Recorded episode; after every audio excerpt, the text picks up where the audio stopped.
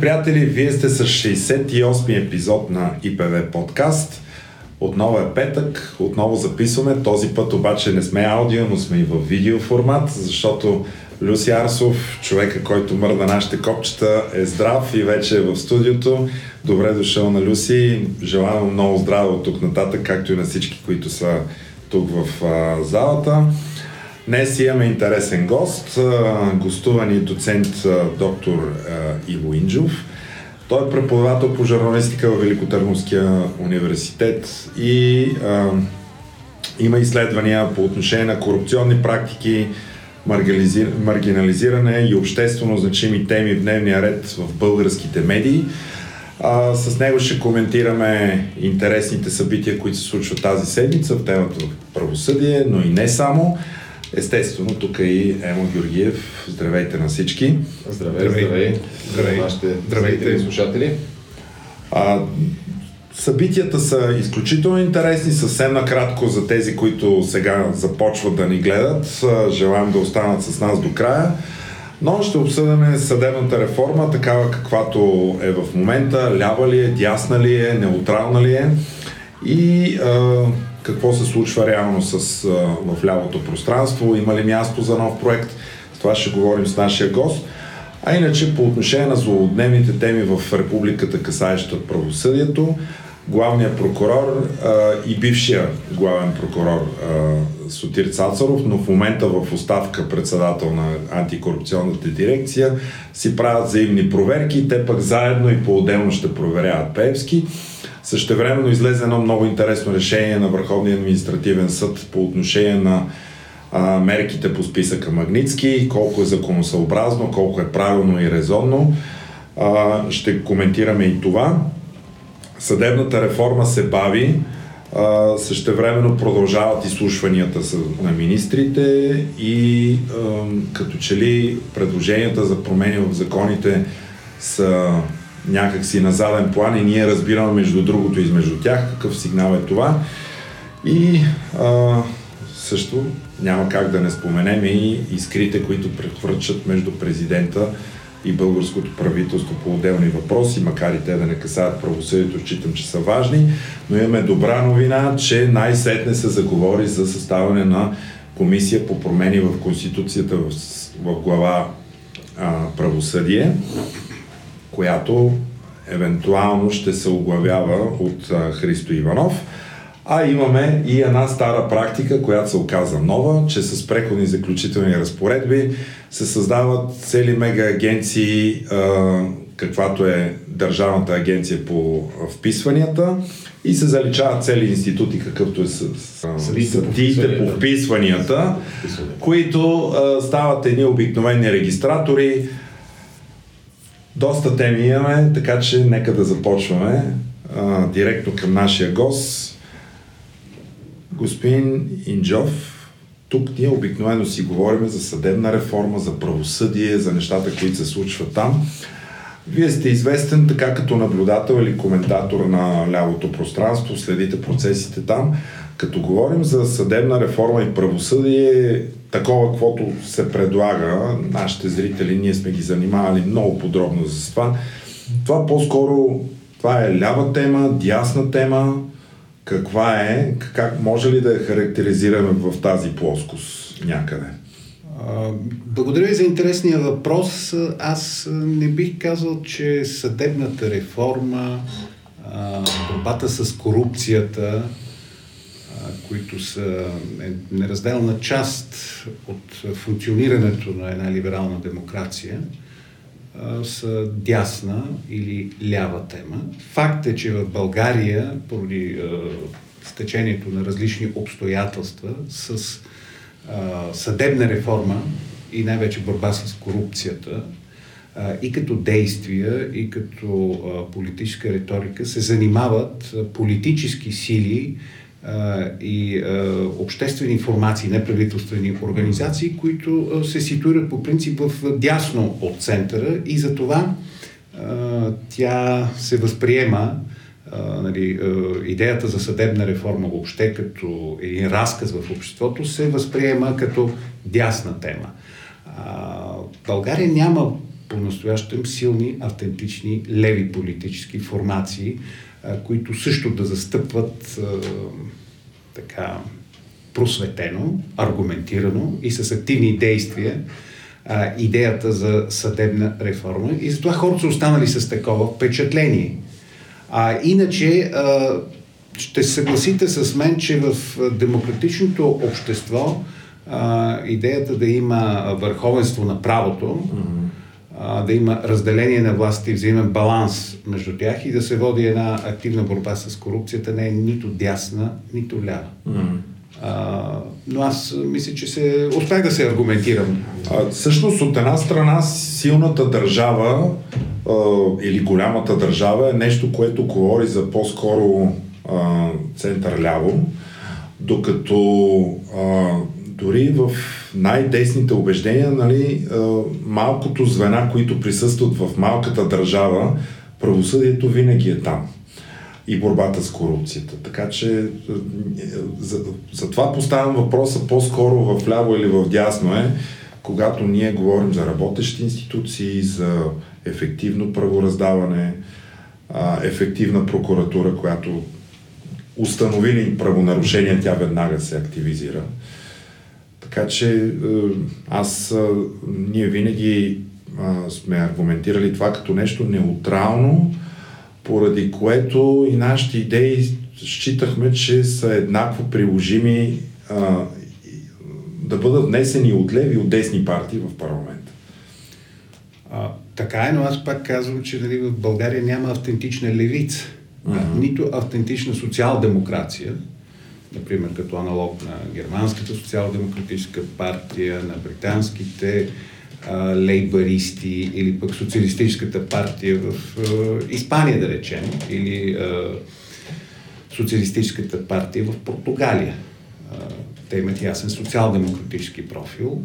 А в България няма такова нещо, защото БСП се намира в много дълбока криза на идентичността и отдавна някакси на заден план останаха стремежа и да се доказва като социал-демократическа партия, тя по-скоро в момента прави някакъв консервативен завой и отива към национал-популизма.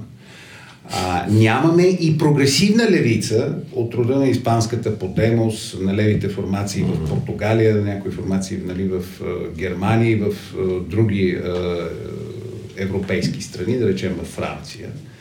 А, така че това отваря един uh, вакуум, в политическото пространство, от една страна, а от друга страна това, нали, пак се връщам към предишните ми тези, това обяснява защо а, идеята за съдебна реформа и борба с корупцията а, не се възприема, а, се възприема предимно като а, дясна с дясна окраска в България.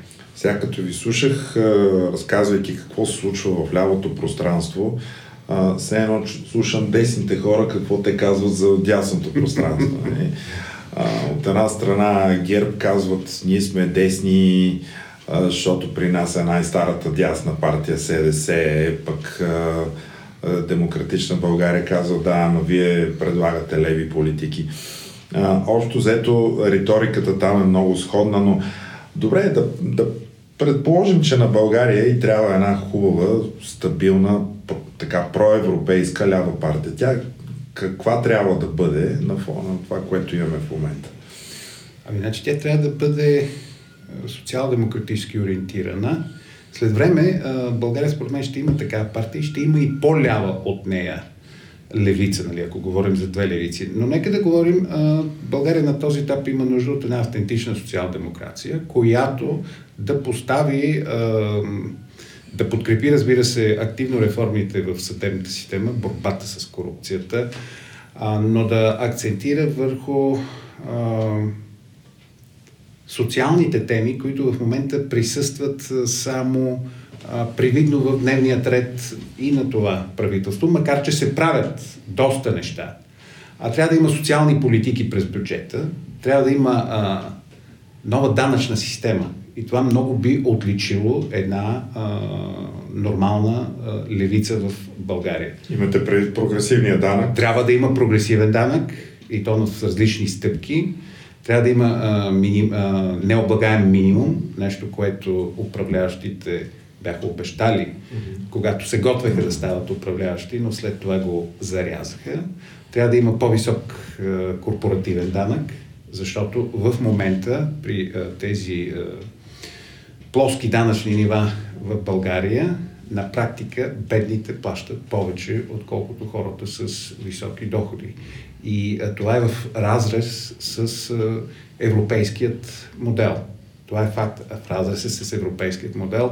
Но вижте, а, нали, това са а, изначални политически битки, водени от леви формации в Европа. Само, че в момента такъв тип данъчна система, да вземем Германия, например, Великобритания, а, тук вече няма ляво-дясно. Това е а, общо прият европейски модел. Във всички европейски страни нали, на практика има един вид прогресивна данъчна система, независимо дали управляват леви или десни формации.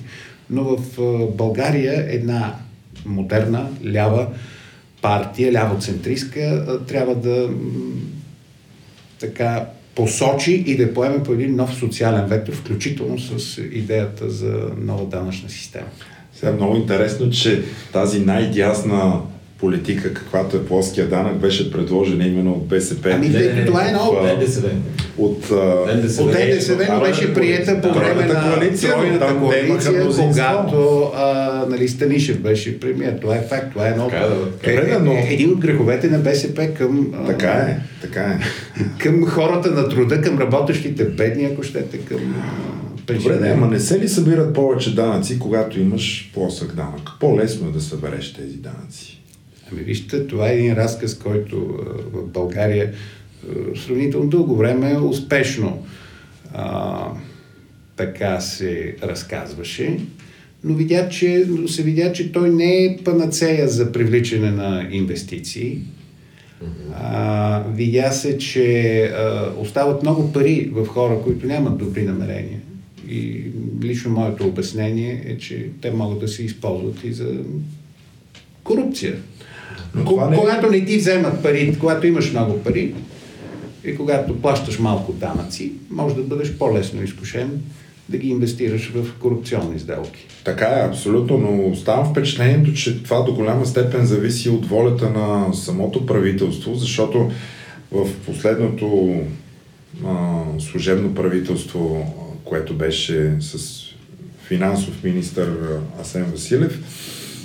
А, той тогава каза следното, нали, събрахме 2 милиарда за 2 месеца, просто спряхме да гоним фризьорките, фокусирахме се върху тези с бентлитата и 2 милиарда, 2 милиарда се появиха. И сега ходим по вода и затова искаме а, някаква прегласуване на бюджета. В това няма нищо лошо, това е напълно нормално, т.е. държавата си влиза в функции, нещо, което не е правено до сега. Но какво пречи хем да има по-висока събираемост на данъците и контрол върху най-вече големите данъкоплатци, хем да се върви към, постепенно към въвеждане на прогресивно данъчно облагане. Това ще, това ще бъде, може би, един от предстоящите така изблъсъци, идейни сблъсъци, ако, ако някаква платформа така се, се образува, се заформи, която си го закачи някъде на знамето на много видно място нали, и се опита по този начин да привлича доверие, но да, аз съм съгласен, че само размера на данъците в никакъв случай не е достатъчен. Ние го виждаме, защото България се превърна в черна дупка инвестиционна не заради ниските си данъци, в никакъв случай, защото стана ясно, че под път и над път нили ябълки, под път и над път mm-hmm.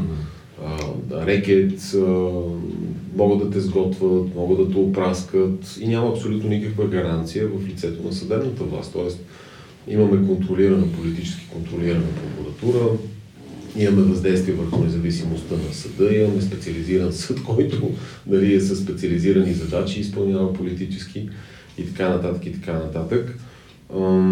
Аз е така само като завърших на тази тема, така, ми е правило ми е впечатление, че ако, ако се търси някаква идеологическа окраска на темата правосъдие нали, или справедливост, обикновено хората с десни разбирания, те казват най-автентичната защита за, на правото на собственост. Например, независим, независимия съд, независимия арбитър. Нали, в крайна сметка той е преградата пред една самозабравила се власт, която, например, ще иска да експроприира, нали, т.е. да национализира собственост и така нататък.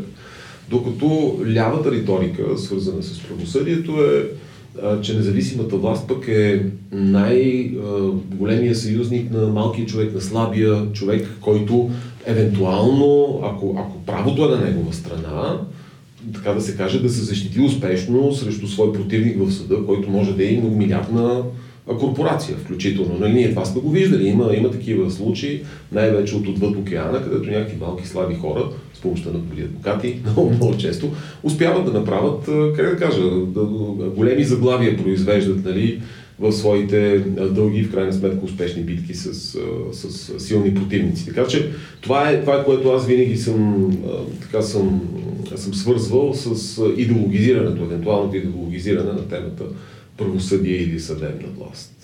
Но иначе да, като цяло би трябвало темата да е абсолютно неутрална и, и да интересува еднакво всеки, независимо дали е с по-скоро леви социални убеждения, да кажем по-десни, по-така индивидуалистки а, а, убеждения. Само за да довършим темата данъци, защото се сетих нещо важно. А, известно време водим един разговор с един потенциален инвеститор да инвестира в България, да създаде българско дружество. И тук даваме всичките аргументи в това по-низки данъци се плащат, съответно разходите за счетоводител, адвокат или някой друг ще му бъдат по-низки от тези, които той ще направи от друга европейска страна. И той казва, вижте сега, чудесно е това, но казва, най-изгодно на мен ми е да инвестирам в Африка. Там земята е много по-ефтина от вашата в пъти. Търго... Работната ръка е, тя струва в рамките на 15-20 долара, мога да свърша неща, които тук ще ми струва стотици хиляди.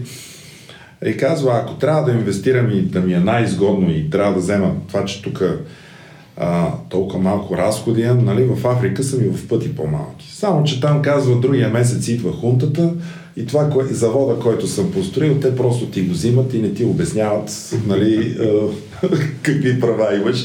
Просто си отиваш. Фащаш си самолета, а, така, твоето посолство ти съдейства да излезеш невредим и си до тук. А, да, за това темата правосъдие, когато говорим за нея, тя е пряко свързана и с инвестиции, и с бизнес, и с данъци, и с всичко. И това го казвам в контрапункт на а, бившите управляващи от ГЕРБ, които, когато се заговори сега за съдебна реформа, те казват това не е на дневен ред, сметките за парното, за тока, на гъста. А, това са много по-важни въпроси и всъщност а, с тази ваша вечна тема правосъдие вие отклонявате вниманието от по-важните въпроси. Не тези въпроси, те възникнаха до голяма степен като израз на това, че години наред нямаше правосъдие и справедливост у нас. И това е най-търсената стока в, в България, защото я нямаше от много дълго време. Затова аз предлагам да се върнем темата правосъдие и а, да покажем какво се случва на, на нашия познат терен. А, тази седмица разбираме, че а, един настоящ и един биш главен прокурор взаимно ще се проверяват. А, един друг, а, те си някак си като че ли си отправиха покана за проверки и всеки склони на другия. А, това Емо, как ти се вижда? Това по-скоро тупане на топката или демонстриране на някаква върховенство на закона, каквото го е нямало? Каква е тази, какъв е този сериал, който се играе според тебе в момента? Той е, как да кажа, той е водевилен сериал, още повече, че и двете институции, КПКОМ и прокуратурата, показаха, че ще проверяват Певски но, виж това, ние, това с проверките ние знаем, че няма някаква съществена стоеност. Проверки много, както, както знаем от сигналите на нашите приятели от движение Боец, там непрекъснато проверки се правят, но те не стигат до нищо по-съществено.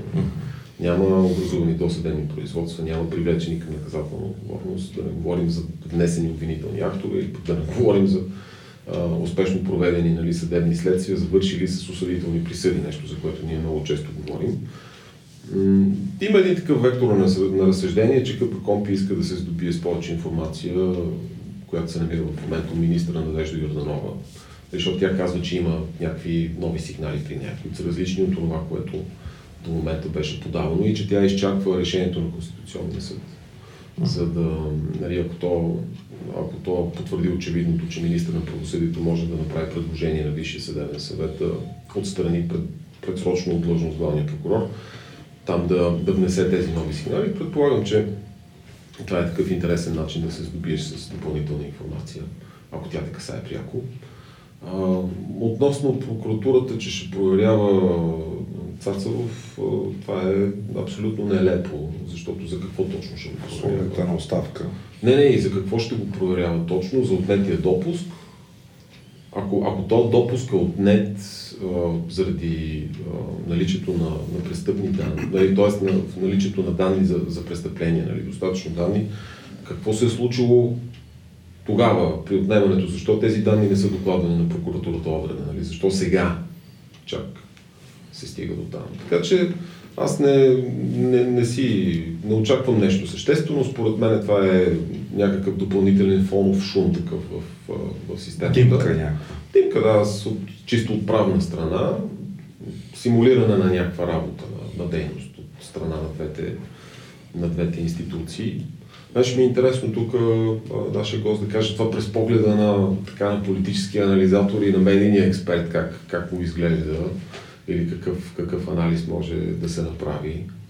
За мен най-интересно е поведението на главния прокурор в тези различни сюжетни линии, които се кръстосват около него. Прави ми впечатление, че откакто той е подложен на натиск, откакто има така идеи и то съществени идеи за реформа на прокуратурата, друг е въпросът до къде са стигнали те, а, той а, и откакто а, вече в ход а, са плановете на управляващите за закриване на специализиран съд и специализираната прокуратура, главният прокурор а, стана някакси хиперактивен, а, излезе на светло и а, опитва, доколкото е според а, силите му, а, да обърне мача в своя полза. Или най-малкото а, да влезе в ролята на жертва, на някаква жертва. А, значи, активността по отношение на компи надали е най-показателна в това отношение. А, но да си спомним, а, той отиде в Брюксел да отговаря на въпросите, на критичните въпроси на евродепутатите, нещо, което не бихме си го помислили, че може да се случи преди само преди една година, да речем. Той не ходеше. И той не Ако ходеше, спомните, да. той просто не ходеше, пращаше заместници и някакви експерти. Именно. А, след това, преди неотдавна пък прокуратурата излезе с писмо към, айде така ще го кажа най-общо, към европейската общественост, в която се оплака от поли... Политически натиск. политически натиск. Опитва се въобще главният прокурор а, ходи в парламента на там- Обществени обсъждания. Обществени обсъждания, да. А, Среща се в коларите на парламента, успя да се срещне с президента Радев. А, Днес чета, че е бил на среща с Петков. премиера Кирил Петков. Въобще стана много публично видим, а, след като дълго време а, така бягаше от този тип публичност и предпочиташе да обикаля малките населени места, селата, да се среща с обикновени хора и да показва как прокуратурата, видите ли, има принос в борба с битовата престъпност. Той според мен се опитва да интернационализира проблема с прокуратурата и се надява европейските институции да под някаква форма да се, намешат, да се намесят и да кажат не правете така, това уврежда разделението на властите, не трябва да се закриват специализиран съд и специализираната прокуратура. Но това надали ще се случи, но е, имаме някаква новост в неговото публично поведение. А някаква диалогичност ли е това? Особено сега, днес нали, разбрахме за тази среща с а, премиера Петков. Аз Ами, прочетох... дава заявки за диалогичност, но това е вече прекалено късно. И тази среща всъщност тя по-скоро с премиера ли е или с политическия лидер, чиято Не политическа стана много ясно. е Не, не, с премиера. Да. защото так, сега има пресъобщение на сайта на прокуратурата. Да, да, да. Обаче, Ти- от това, ти ги прес, четеш, те. обаче от това пресъобщение разбираме само главният прокурор какво е казал и тук има вероятност тя среща да е била един много дълъг монолог, т.е. видели са си и само Гешев е говорил.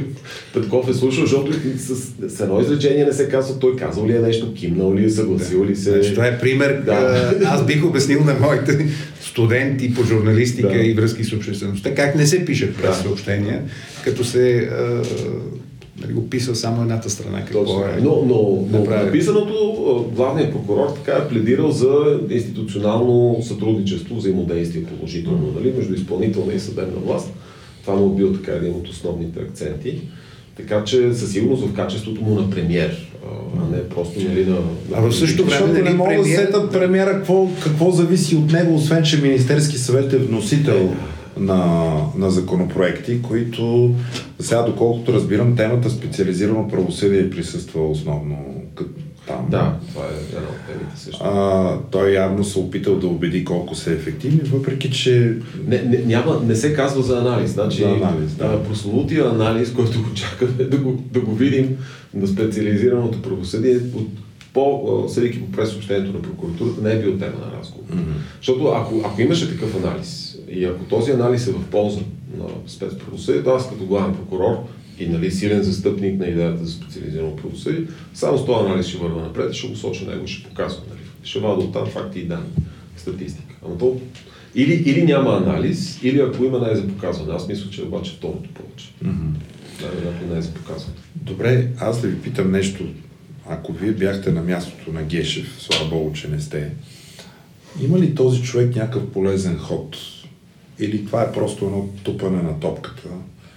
Защото реално всички те, тази хиперактивност, която ни описваме в него последните месеци,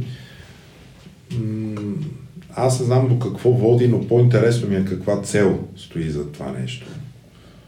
Защото закриването на спецсъда и прокуратурата е нещо, което обединява повече от необходимото мнозинство Той е, в парламент. той е въпрос, вече не е дали ще стане, кога точно. Кога да ще стане, е да. Въпрос на Надяваме се сравнително, в да. парламента да си взели урок от предишните два краткосрочни парламента и това да го придвижат по-бързо.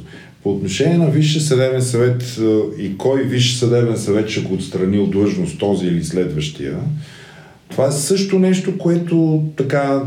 Да, Кирил Петков тук като вносител на законопроекти има някакво давление, но общо взето като че ли тук е на лице някакво отлагане и така избутване на ефекта колкото се може по-нататък.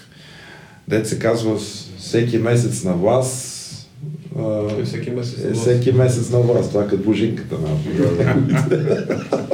Аз знам, възможно ли е някакви сделки да се опитва да сключи? Тоест, възможно ли е някакви договорки да се опитва да, да постига някакви сделки? Значи, доколкото няма яснота а, как точно ще действат управляващите по отношение на статута на главния прокурор. Мгм. Нали, а, защото има две, е, две основни идеи, идеи. Едната е за смяна на главния прокурор, но тя е по-сложната Да. И се проточи по-дълго във времето, а другата е за ограничаване на правомощията му, Да. която е по-краткосрочна. Да. Но докато няма яснота точно как ще процедират управляващите и докато няма нали, е, убедителни изказвания от Гешев, може да се спекулира, но това е само спекулация, Да, че цялата тази активност, е, нали, той се опитва да се е, задържи по-дълго на върхът на прокуратурата, защо не срещу някаква услуга от негова страна. Примерно, защо не да се разследва активно Пеевски? Нали. Аз, аз Доколкото знам, прокуратурата сега проверява Пеевски. Ще започне Да, да, да, да, проверява така, да. Да. Но като физическо лице. Но като физически, да. А, аз е, да, няма как наказателната отговорност лична.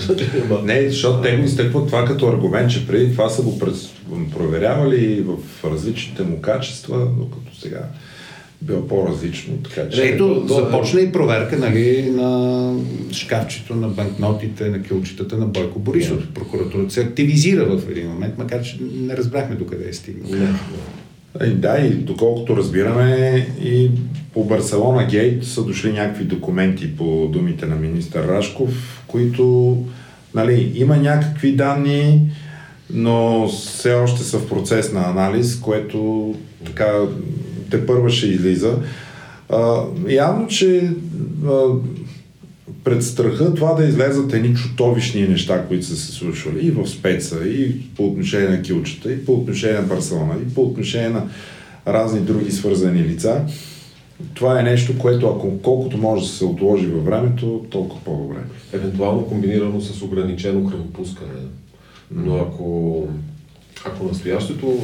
Аз не знам колко, колко опасно е за настоящото политическо мнозинство, нали, управленско мнозинство, да, да създаде впечатление у хората, у избирателите, че е готово да се готово да влезе в договорки и в сделки. Нали. Тоест, как би се възприело това от избирателите, защото те, всичките партии, които в момента участват в управленската коалиция и най-вече продължава на промяната и демократична България, нали, по-скоро, по-ограничено има такъв народ и мисля най- най-малко активно БСП, но те всичките изкараха а, кампания все пак на, на вълните на недоволството срещу съдебната власт, конкретно срещу прокуратурата и всички до едни говореха за изменения там. Как, как би въздействало, да кажем, една информация за пред, или така индикации за сключване на сделки, Много за някакво да, задколисно решаване на въпроса, вместо решаването му по устав, както се казва. Много пагубно и според мен нито една от партиите от управляващото мнозинство няма да влезе в такъв филм, ако използвам този жаргонен израз.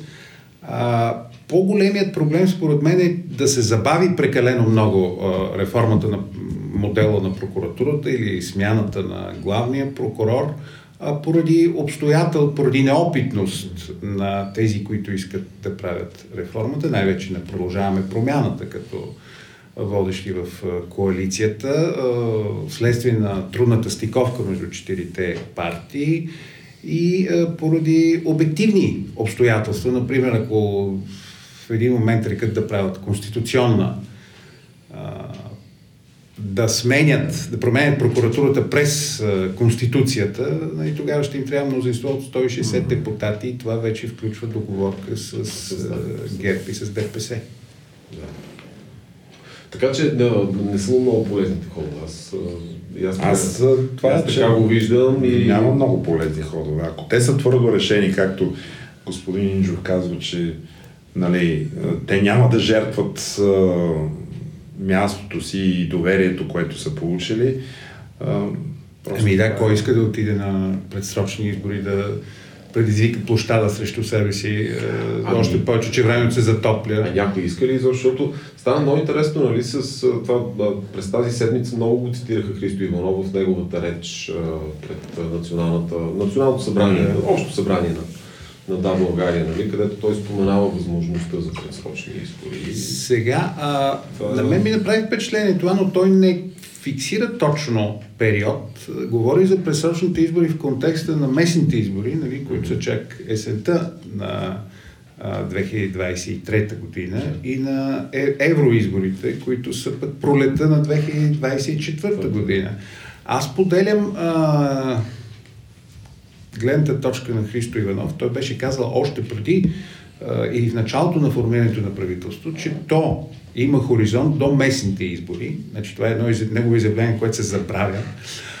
И че нали, до тогава ще се крепи от различни фактори, коалиционни фактори, самото правителство. И тогава вече може да се мисли за нали, предсрочни избори, в които след като мине този преходен период, пост-герб период, mm-hmm нали, период на разграждане на управлението на ГЕРБ, на режима на Борисов, тогава вече да има избори, в които а, да има по-автентични, истински идеологически сблъсъци. Аз мятам, нали, че това правителство има хоризонт до местните избори. Сега дали ще изкара малко по-малко преди тях или малко след тях, няма как да хвърляме Боб.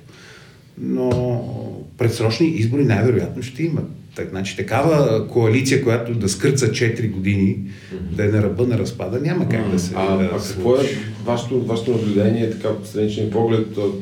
Темата за правосъдие тях по-скоро ги сближава, ги държи заедно или е нещо, което може би пък и да ги разединява някъде или да има някакъв значи, между им? Не познавам в детайли а, техните концепции и политически намерения как а, да бъде реформирано правосъдието, но на този етап ги сближава. Да, и, значи сега виждаме в ход са обществените обсъждания по законопроекта за закриване на спец прокуратурата и спец съда премиерът непрекъснато призовава Гешев да си подаде оставката и нали, на този фон е малко странна тази среща, която се осъществила в... Е, те като институции. Нали? А те като институции. Те институции сега не могат да избягат едни от други. Така е, така е, да. Но пък, нали, на мен това, което ми липсва, липсва ми ясна идея как ще случи промяната в прокуратурата. А това, е, това е между в коалиционното споразумение така доста витиевато разписано, без, без особена конкретика, за отговорност, нали, по-така отговорна прокуратура, отчетна, се, се говори, но няма, няма така ясна, ясна идея. Може би това предстои да бъде а, дефинирано, но така или иначе всичко минава през изборния процес и а, процеса на кадровия орган, който е Висшия съдебен съвет. И а, там ще бъде също така голямата интрига, как ще бъде избиран сега тази година новия му състав, този, който е изборния състав, mm-hmm. не е членовете по право. Ще има много предавания, мисля, по тази тема. От седмица ние, ние сме ги започнали вече, така ли, че там процедурата вече е обявена, като такава и тя предстои. Но още малко да поговорим в а, това, което се случва в а, Народното събрание.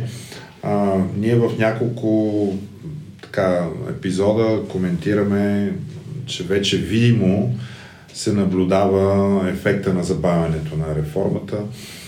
А, видяхме как в два поредни краткосрочни парламента а, се изхарчи огромен резервуар от парламентарно време да се изслушват министри. Аз лично мислих, че този урок с, така са го научили и няма да го потретят, но виждаме, че е факт.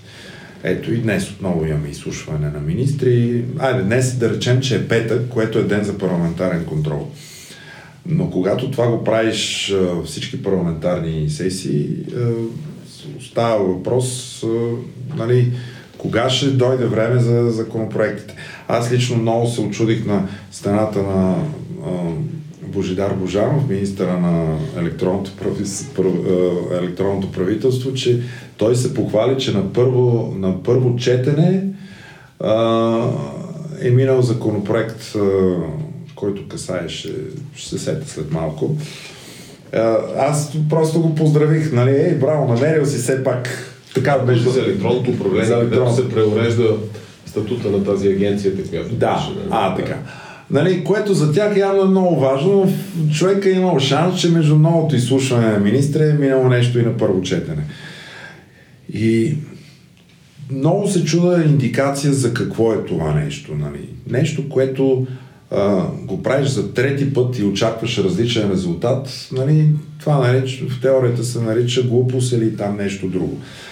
А... Ема с еднакви мотиви. Аз мисля, че мотивите са различни и все пак мисля, че рамката е малко по-различна между предходните два парламента и настоящия. Значи при 45-я, според мен, много, много, много бързо стана ясно, че там нищо няма да стане и че той може, т.е. няма да може да се формира правителство, защото на ГЕРБ няма кой да подкрепи хората, Итана няма да изобщо ще вършат мандата и третия мандат отива и той на кино и според мен усилията се насочиха по създаването на така, една, една сцена за, за, за предизборна кампания. Нали? Тоест оттам да стартира директно предизборната кампания за следващия.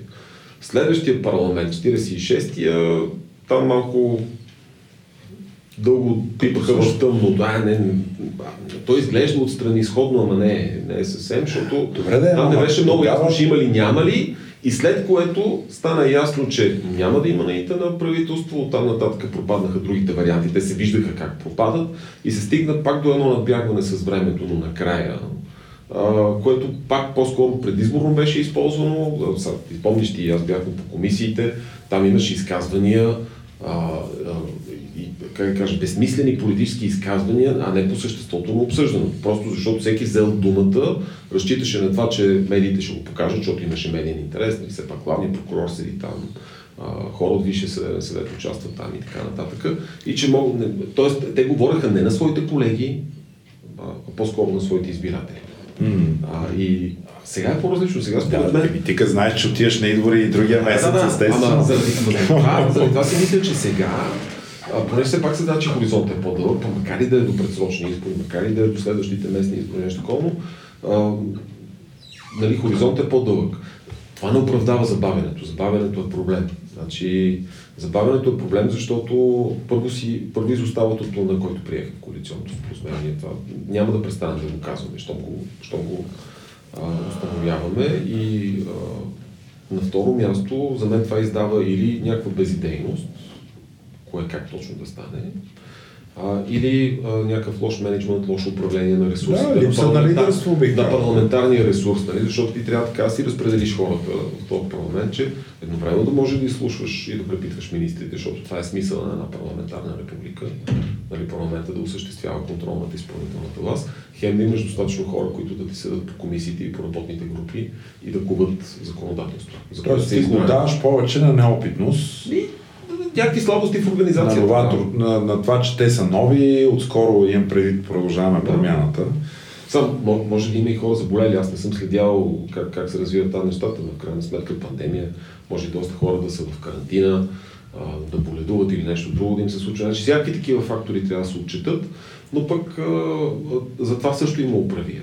Има, ето сега новия парламент има собствени правила как дистанционно да бъдат включвани да кажем, депутатите, особено тези, които са работоспособни, но са в карантина и не могат физически да присъстват в на парламента. Това също е въпрос на организация, по-скоро отколкото на, Аз... на нещо друго. Тук бих попитал, нали, доцент Инджов. Сега, те им преди продължаваме промяната като първа политическа сила. А, до, до, а, така, кадрите с опит като че ли ги изтеглиха в Министерски съвет и по такива места в изпълнителната власт. И в а, Народното събрание като че ли останаха по-младите и неопитни колеги. А, това по-скоро грешка ли? Защото в изпълнителната власт наистина там си трябва опит, трябва бързо да действаш и наистина подготовка и не можеш да, да действаш на принципа проба-грешка. Но от друга страна пък да оголиш целият парламент и да ги оставиш новите народни представители а, да ги ядат вълците от ДПС и ГЕРБ, нали, които да ги изготвят. Те го правят доста успешно, между другото. Да, мисля, това трябваше според мен да бъде по някакъв начин предвидено от тяхна страна. Да, трябвало е, но вече то е свършено и трябва да се реагира към сегашните Тъп движение трябва да реагира. обстоятелства. Да, може би трябва да имат, знам ли, по-голяма координация, по-голяма дисциплина, защото наистина е, биват подхлъзвани от ГЕРБ, а и от ДПС.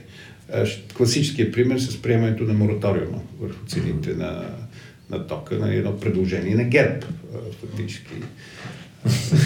Управляващите го приеха и сега ще видим какви са последиците от него. А, сега ДПС а, удря силно по масата със своя конституционен проект. А, управляващите малко неубедително отиграват топката, защото правят комисия, временна комисия, пък излиза, че само опозицията и то точно ДПС има готов конституционен проект и това звучи неубедително нали, сред хората, които ги вълнуват тези проблеми. Сега, до голяма степен нали, надгражда проблема се надгражда и с а, едни искри, които почнаха да излизат тази седмица между институциите. А, чухме президента Румен Радев, който критикува посещението на, на премиера в Македония, както и смените в Булгаргаз. Това също до голяма степен разклаща процеса и го забавя допълнително. Най-малкото се губи според мен някакъв фокус, който ние очаквахме в началото, че съдебната реформа ще бъде ключова, водеща за това правителство. И ня... Но после дойдоха промените, така, цените на тока, газа и отоплението, а, дойде Северна Македония. Аз разбирам, че по тия две теми няма как да не се отдали необходимото внимание, но пък, както ти казваш, нали, въпросът е на кластери, на подреждане. Нали. Едните се занимават с международна политика, други се занимават с правосъдие, трети с социална дейност, но, но нито една от тези дейности не спира да работи. Така е, но имайте предвид, че хората, когато си говорят, обикновените хора, те не си говорят за съдебна реформа, те дори не си говорят и за Северна Македония, и за Украина, а си говорят за цените, за инфлацията, за скъпотията, как ще оцелеят до пролета, как ще плащат високите сметки, които се задават. Така че пък социалната тема и нали, как да се създаде един буфер срещу това, което се задава и което до голяма степен не е и в... няма как да бъде контролирано от правителството, защото то е функция на случващото се на международните пазари. По това пък почти нищо не се прави. А, така че е сложно да кажем а, точно какъв трябва да бъде акцента в рамките само на два месеца. Mm-hmm. На два месеца се отвориха много фронтове, започнаха се много неща да се правят, верно някои непрофесионално. Според мен е рано още за оценка, но със сигурност и те първо ще има, ако се върнем на въпроса ви за междуинституционалния сблъсък, и те първо ще има такива сблъсъци. А, значи президента ще продължи да бъде коректив на правителството. Лично аз не очаквах толкова бързо да критикува правителството. Очакват по-нататък да стане. А по въпроса за Българ газ не бих се произнесъл, защото там се изисква доста експертни познания. Да, и ние не сме експерти. А, най-вероятно критиката му е нали, загрижена. А, има своите опасения, но пък от друга страна ние виждаме нали, как, че министър Рашков казва, че а, са на лице и там ставали са доста наредни неща. Ще се... Те първо ще видим какво ще покажат проверките и разследванията. По отношение на Македония, в много трудна ситуация са и президента, и министър-председател, респективно правителството, защото нали, виждаме премиера се опита да с нов подход, принцип на нов подход за решаване на проблемите, да стане една добра атмосфера на сътрудничество с акцент върху економическите въпроси. Размениха се визити и веднага след това дойде възприеманата като провокация в България среща на техния президент, македонския, с представители на ОМО и Линден, което подхрани съмненията, че македонизмът на антибългарска основа може да си смени кожата, но не е нрава. Примерно. От друга страна, президентът, нали, който акцентира повече върху правата на българските граждани, на македонските българи в Македония, нали, това е също нов подход. Идеята за вписването и в Конституцията, макар че това трудно ще стане на по-краткосрочен план. Това е нов подход, защото а, може да се измери какво директно се прави. Нарушават ли се правата ли или не се нарушават. Както може и директно да се измери има ли економически напредък между двете страни или няма. А, така че противоречието между тях, а то очевидно съществува, изблъсъкът между институциите, пък е, не може да скрие, че на преден план значи, имаме идеята за економическо сътрудничество и идеята за защита правата на българите, които са сфери, в които може да се види какво се прави и какво не се прави, за разлика от доминирали до неотдавна разговор за търсене на историческата истина, което трябва да остане в, за общата история на две страни, което трябва да остане в сферата на дискусиите най-вече между историците. Как гледате към това? Сега, верно, че това не е наша тема. Имам предвид на този подкаст, защото имам доста по-добри коментатори от нас, но така, как гледате на предложението а, темата за историята а, общата история или пък българо-македонската история а, да бъде оставена на заден план, да, да бъде спряна работата на комисията с две години поне докато напреднат другите области, економическото сътрудничество, да се създаде някакви няма, няма идея да бъде спирана тяхната работа. Е, има от македонска страна има такова Техните експерти, техните да. експерти, да, не, е политици. Да, да, да, не е водеща. Аз така значи, го разбирам. Не, а, не, не би следвало да спира работата на тази комисия, а, но а, работата в тази сфера трябва да бъде само част от общия пакет, нали, по който mm. се работи. На мен лично ми прави впечатление, че темата, е, историческата тема, нека си остана по, без да бъде а, премахвана като аргумент от българската позиция за ветото срещу Македония, за запазването му, някакси като че ли остана на по-заден план. На преден план излезе темата. Това правилно ли е? Ами да, правилно е според мен. Да, правилно. Защото а, Вижте, не може на, на сила някого да накараш е, да признаем историческата истина, колкото ние да си знаем каква е историческата истина. В същото време Македония остава блокирана. Македония остава блокирана, заградена като с Берлинска стена. Ние имаме ли интерес? И, и Албания, между другото. И, и Албания. Защото пък Западът не иска да възприеме този подход, нали, само Албания да, започне преговори за членство с Европейския съюз. Не, най-интересното, че ние съвсем от това сме си говорили, че този процес се е случвал и в други страни по света. В смисъл, аз, ако искаш да кажеш съвсем накратко, как реш... Австрия и Германия решават общото си минало история. Значи има... Австрия и Германия, те нямат някакви съществени спорове помежду си, но сходни исторически спорове имаше между Австрия и Германия от една страна и Чешката република от друга страна. Mm. И то много повече касаещи въпроси от по-близкото минало, свързани с Втората световна война, последствията на Втората световна война, изгонването на така, в огромната си част на германоязичното население от, от Чехословакия, тогавашна.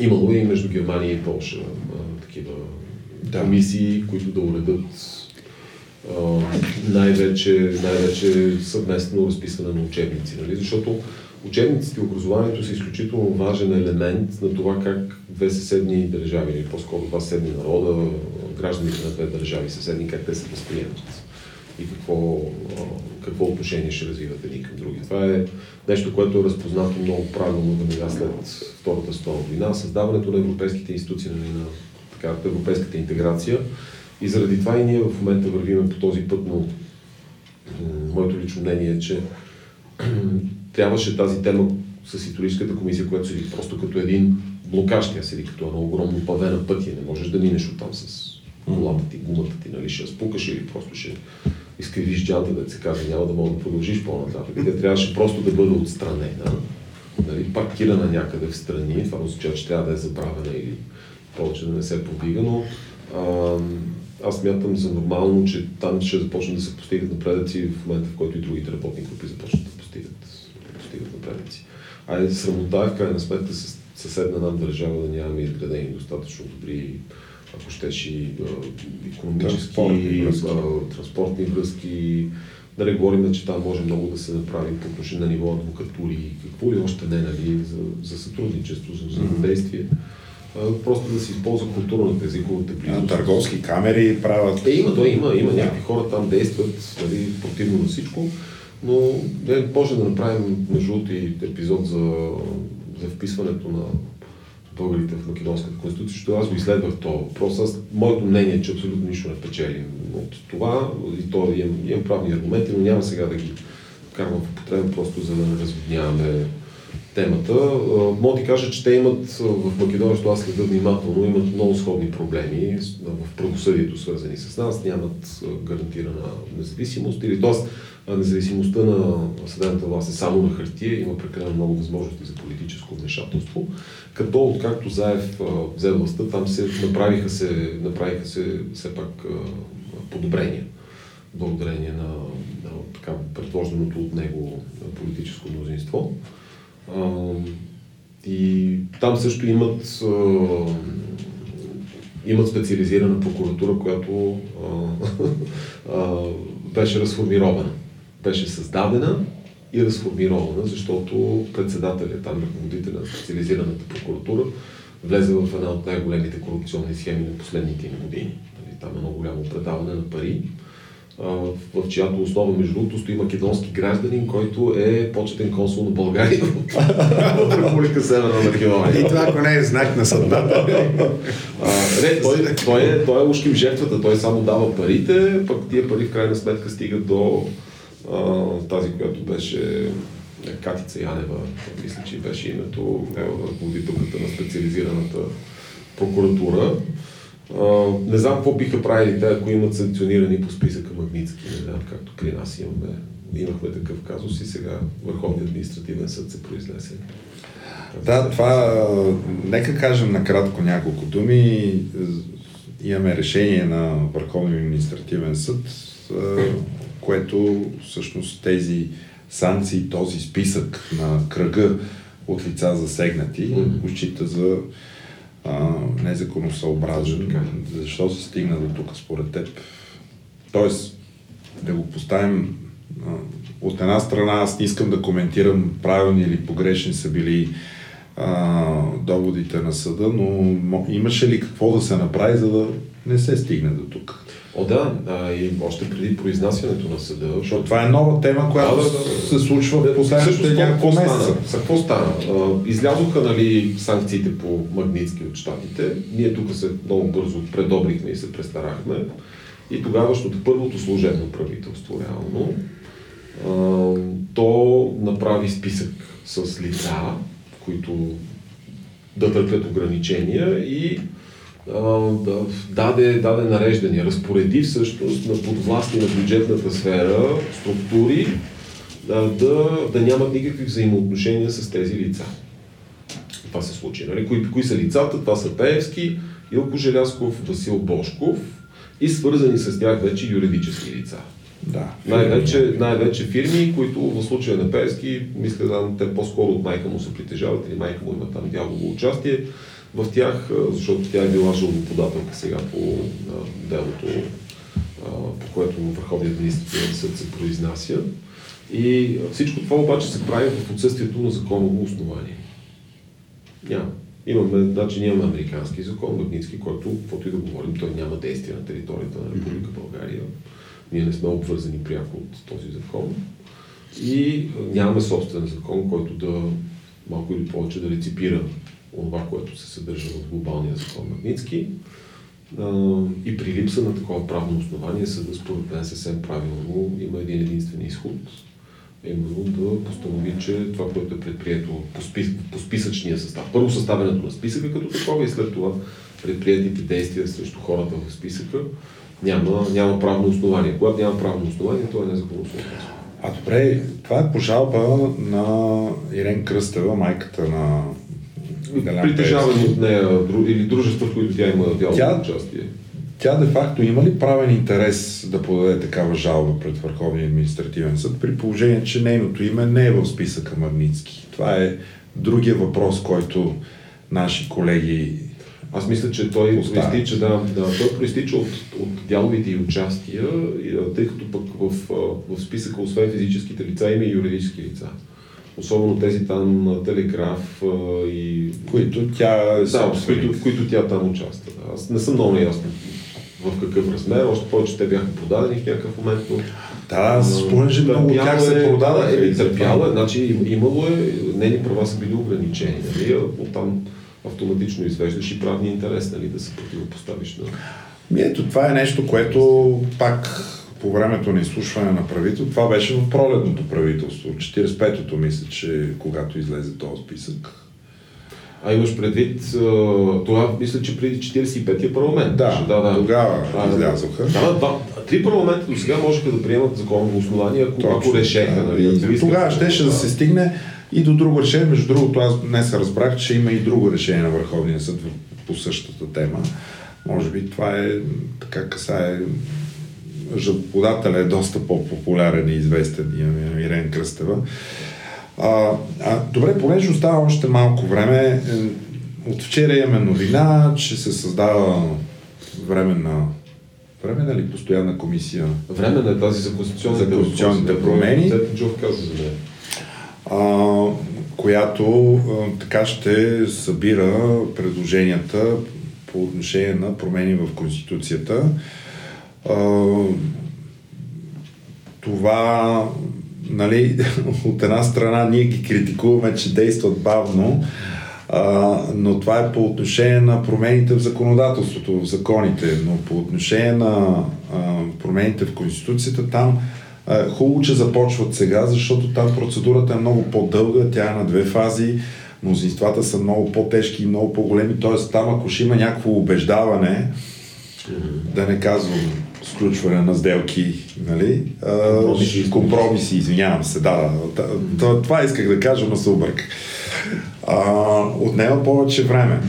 Но интересно как, как ще бъде тази комисия на някакъв паритетен принцип ли ще действа. принцип обаче, еди тук сега това, ето доцент Инджов да, да каже малко, какъв знак е, че примерно опозицията отказва да участва, в, поне за сега, в тази комисия, при положение, че гласове от опозицията ще бъдат със сигурност необходими за постигането на дори на малкото конституционно мнозинство, това от 60-те, това 160-те гласа. А ДПС пък, Има- те, са, те, имат, Да. те са и вносители. проект. Да, те пък имат законопроект. Те, те пък изпревариха всички, нали? А, Е, това Което е странно, защото то, точно ДПС, а, нали, което е подозирано като партията, откъдето има кадруване в Съдебната власт, те изведнъж сега се разбързаха за разделяне на Висшия съдебен съвет на две и имаха още две предложения. Това малко като новата конституция на Борисов. в- Да, нещо, да, да, да, нещо подобно, но тъй като действително без е, гласове от ДПС и ГЕРБ няма как да минат конституционните промени, може би двете партии се опитват да си дигнат цената по някакъв начин. А и все още сме в началото на този е, процес. Да. А, да не забравяме, че нито управляващите са предложили своя конституционен проект, нито президента, Да, с който също интересно а, той даде няколко анонса, а, нали, включително за индивидуалната конституционна жалба, за по-големи правомощия, самостоятелност на общините, разбира се, повтори за необходимостта от реформа в прокуратурата, но е време вече и той да представи своят проект. И вече когато имаме тези проекти, тогава а, може да се говори реално какво ще бъде а, поведението на опозицията спрямо тях. Тоест работата на тази комисия, тя ще бъде всички тези проекти, те да бъдат гледани в една цялост и да излезе един закон, един проект. Да, и А тя може би трябва да стане обсъжда. постоянно тая комисия или не? Еми тя е с конкретен мандат, защото ето ДПС има, президента има, в предишното Народното събрание на ИТН имаха предложение за програма на Конституция по отношение на Гражданство. гражданството на народните представители, респективно и на министрите. А, в по-предишното си спомняте пък Демократична България внесаха такъв. Така че тези законопроекти, те явно съществуват в нечии рафтове и гишета, които трябва да влязат в деловодството на Народното събрание и там ще се прави нещо като компилация, докато излезе един общ проект, затова може би тя се нарича временна. Те трябва много да внимават, просто да, да гледат, как да кажа, очите им да са много на, на штрек. Ние започнахме в началото с темата Цацаров проверява Гешев, Гешев проверява Цацаров, т.е. едната ми е другата, а пък двете, нали, там, Лицето дупето? беше, да, как беше песничката, Пеевски, нали, двете Пеевски. А, да, да, да не стане така и в тази комисия и с конституционните предложения наистина, да не стане едно голямо такова наддаване и надлъгване най-вече и ам, аз бих казал про-реформистко настроените сили, които наистина искат нещо да постигнат, да не вземат да се подхлъзнат за пореден път и да имаме втора такава правосъдна катастрофа в лицето на някой втори такъв необмислен или недостатъчно добре артикулиран компромис. Да, Защото, защото, защото Той ще това по-исторически това ще- Това, това ще бъде за много дълго време, за Да. голямо съжаление. Тя няма, няма за кога повече пак да се отваря. Ами да, следващото ще бъде Велико народно събрание, защото вече няма на къде. Добре, и, и последно една тема, която така а, си су, заслужава да бъде коментирано, а именно, че с а, промените в... А, с обсъждането на новия закон за държавния бюджет, в преходните заключителни разпоредби се създаде така едно голямо количество промени, които са ключови промени, а именно създава се една мега институция, агенция, държавна агенция по вписванията, която влиза настояща агенция по вписвания, плюс още два регистъра, именно кадастър, плюс този за особените залози. Възможно е да, влязат, да влезе още някой друг регистр, но да речем, че това ще е голяма институция. Между другото, агенцията по вписванията, това е, може би, третата най-доходоносна институция в страната след НАП и след а, агенция Митници по приходи, а, защото там те генерират много услуги, които се ползват всеки ден от гражданите и бизнеса най-вече, които а, докарват голямо... Да, около 50 милиона лева, да, да. Това не е малко.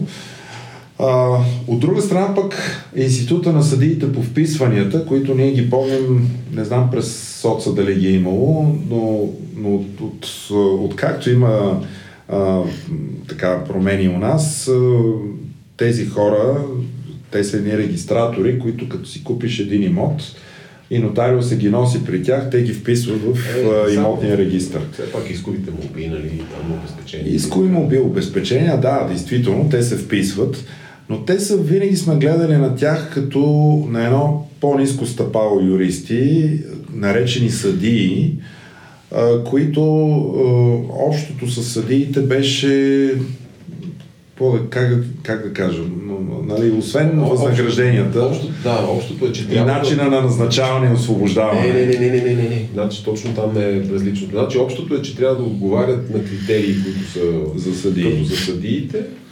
А, заплатата, която получават се а, измерва, измерва според заплатата на съдии там в районен съд.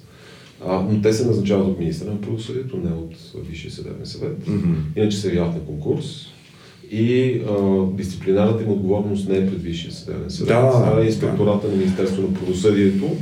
А, те са в много такова интересно положение, между другото. Са наистина ни рак, ни, ни риба, ни рак, ни какво беше там. А, лично аз, аз лично одобрявам това, което се случва в момента, замисъла, който, който е предложен.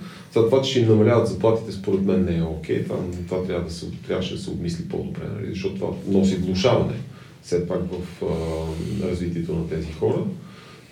Завареното положение, затова е заварено положение, значи тези, които към момента са такива, тях не ги пипаш, нали? новопостъпващите може да постъпват на по-лоши условия, но в, в, в движение да им, да им влушаваш условия. Е, да, да, е okay. съгласи се, че пък и високите възнаграждения не винаги директно водят до някакво качество, защото по Министерството е пълно с, с, с хора, които имат заплати над 4000 лева, но качеството не може да няма, кажем, че... Няма обосновка в тази част, защото ще ги намаляват. А, това, се, това се налага, защото ги вадиш, вадиш ги от, от образуването на заплатите според съдийския параметр и ги вкарваш в схемите по закона за държавната администрация. Оттам чисто, чисто формалистично нали, се налага. Нямаш, нямаш някаква обосновка, че те всъщност до сега са получавали повече, отколкото е трябвало да получават и трябва да им сведеш дохода до някакви други нива. Добре, да, ема, е те, okay. те, те, хубаво, те ще вършат същите неща, обаче това е все едно да си служител на МВР, МВР униформен и вече ще си цивилен. Не, не, не, не, също. Е, не, не,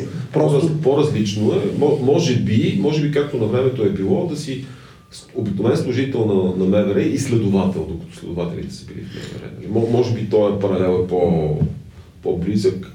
Но, но пак е, по принцип сравнението трябва много да се, трябва много да се внимава. Значи, за мен ключовото е, че а, все пак те извършват една, една дейност, за която е там много, много е спорно дали изобщо трябва да си юрист, нали, за да вършиш тази дейност. Да, аз Но при нас просто ти има... каза, че в други страни да, да, въобще не са Австрия и Германия това го правят специализирано обучени държавни служители, които не са юристи. Не, Но длъжностите лица по регистрация в търговския регистр, там има задължение да си Точно, юрист, това, защото при... там трябва да разбираш от корпоративна. Абе, не, гледай при нас има огромен аутопут такъв на юридическите факултети просто и трябва да хората с юридическо висше образование, трябва да се намира работа. Нали? Това е, това е част от, така да се каже, политиката по заедостта. И то не е временната заедост, нали? ами по-постоянната, но айде да кажем, че това е, това е окей. Няма, няма обаче а, няма необходимост от а, Института на съдиите по вписванията, както бяха до момента. И ще кажа защо. Защото когато има проблеми, а, те не отговарят пред агенция по вписванията, както е до сегашната, нали, все още действащата, работят обаче в много пряко взаимодействие с нея. И председателя на агенция по вписванията не може, например, да им каже на съдиите по вписванията как да си вършат работата. Също така не може да им каже как да си вършат работата министра на правосъдието. Защото той е хубаво ги назначава, но той не име, той не може да им каже как да си вършат работата, те заради това тук са съдии. А, не може да им каже как да си вършат работата, ако има някакви пропуски и Висшия съдебен съвет, защото те и пред него не отговарят. И те стояха в един такъв вакуум, в една празнина. Единствено само ако а, допуска дисциплинарни нарушения, тогава е инспектората на Министерството на правосъдието. Ниче е, земя. и това не е окей. Okay. Значи ние сме, аз това ти го казвам, защото съм участвал в работни групи, включително ходили сме колеги адвокати да се жалваме и сме го установявали това, между в разговор днес, кой ден и с Данил Кирилов, той тогава беше в първия си месец като министър на правосъдието и там на, на кръглата маса, дете се казва, се установи, че действително няма кой какво да им каже на тия хора. Нали, когато, а, а има проблеми в взаимодействието с тях. И заради това а, трябва, да се, а, трябва да се централизира, трябва да имаме една такава единна служба по вписванията, каквато ще бъде бъдещата държавна агенция, ако се приеме в а, така предложения вид а, и там да, там да сложиш всичките регистрни, а, всичките производства. На равна нога. Да. Иначе, иначе а, ще трябва, между другото, аз не съм, не съм гледал в ГПК, правят ли си изменения или не, но трябва много да се внимава с, аз много не влизам само в тази тема, но охранителни са производствата, които, а, които се развиват пред съдиите по вписванията. Това трябва да се, да, това трябва да се съобрази с бъдещата им функция като длъжностни лица по вписванията, тъй като длъжностните лица не гледат охранителни производства, това у нас гледат съдии. Че, но това, е, това са други такива юридически предизвикателства, по-нататък ще значи, Ако можем да го обобщим, това е промяната е правилна, но механизма по който подходът се да, подходът, подходът с Защото през преходните и заключителни разпоредби. Това да. подход е порочен. Това е подходът, който стана известен Даниил Кирилов. Той се прилагаше много преди това и от други и от други управляващи, но като че ли по негово време бяха най-фрапиращи там с кодекса за търговското мореплаване, дето правеше промени в редица закони. А, и, а, така просто... се прокарваше много лобиско законодателство. Абсолютно, защото то, нямаш нужда от клеймо върху няма управлението на, да. на ГЕРБ и с основание беше силно критикувано нали, този законодателен подход.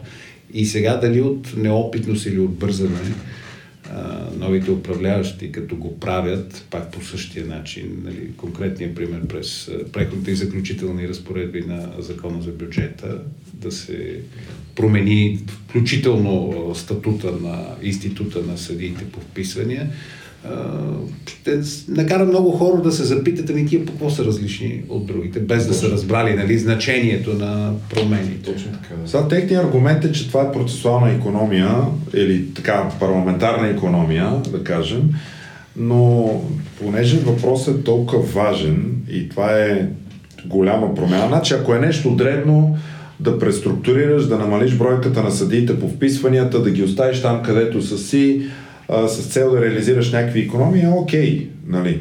Но когато ти, примерно, целият този институт го закриваш, откриваш съвсем нова агенция, слагаш ги на съвсем други а, правила да работят тези хора и ти ги караш те да напуснат, ти ги освобождаваш и им предлагаш, а ако искате, ела тук, това, а, а това е, води до пренастройване на, на много редица професии на адвокатите, как ще работят.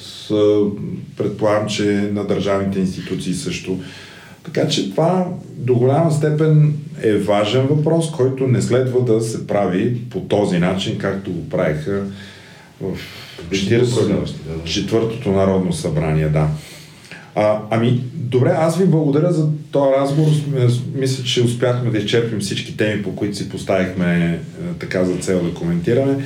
Благодаря и за вашето участие. И аз благодаря за поканата. е било интересно, нали, е, защото в нашата правосъдна тема тя по някакъв начин е скучна, но пък ние се опитваме да направим една идея по-интересна или по-разбираема. на хората, защото е важно те да я схванат. Приятели, това беше за днес. Надявам се темите да са ви били интересни. Ако харесвате е, това, което правим, тук има един бутон с една камбанка, може да ги натиснете. Това ще ви казва всеки път, когато има нов епизод, макар че той излиза обикновено в събота сутринта. Оставете коментар, много е важно за нас да, да чуем какво мислите и по същество, а и по а, формата на, на самия подкаст.